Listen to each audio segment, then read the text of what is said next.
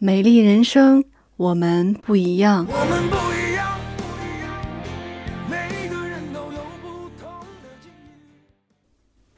境遇。昨天跟大家分享了防晒的重要性，今天这节音频，我们就一起来聊聊防晒的三个误区。我们究竟要怎么做好防晒呢？其实防晒指数并不是越高越好。在冬天，我们切勿盲目的追求防晒指数的高度。要知道，如果防晒指数越高，也就意味着该防晒产品里面的添加剂也就越多。因此，在这个季节，我们不需要去给自己的肌肤太多的压力。就冬天而言，一般需要防晒霜的防晒系数在八到二十五之间即可。大家可以根据自己的情况选择比较适合的防晒产品，做好冬季的防晒。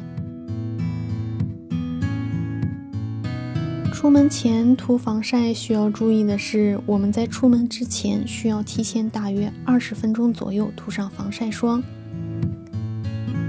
让自己的皮肤能够有充分的时间来吸收防晒产品中的营养成分，让防晒霜发挥出最佳的效果，起到保护肌肤的作用。很多人认为冬天不出门就可以不用防晒，其实在室内也并不意味着能够完全隔离紫外线，更别提环绕在我们身边的电脑、电视的辐射。另外，雪地里的紫外线的折射率可以达到 百分之八十到百分之九十， 所以地上如果有积雪的时候，我们也千万不要忘记涂抹防晒。今天的内容就分享到这儿，我是妍妍。如果你喜欢我的节目，可以关注订阅，能够及时收听更多最新内容。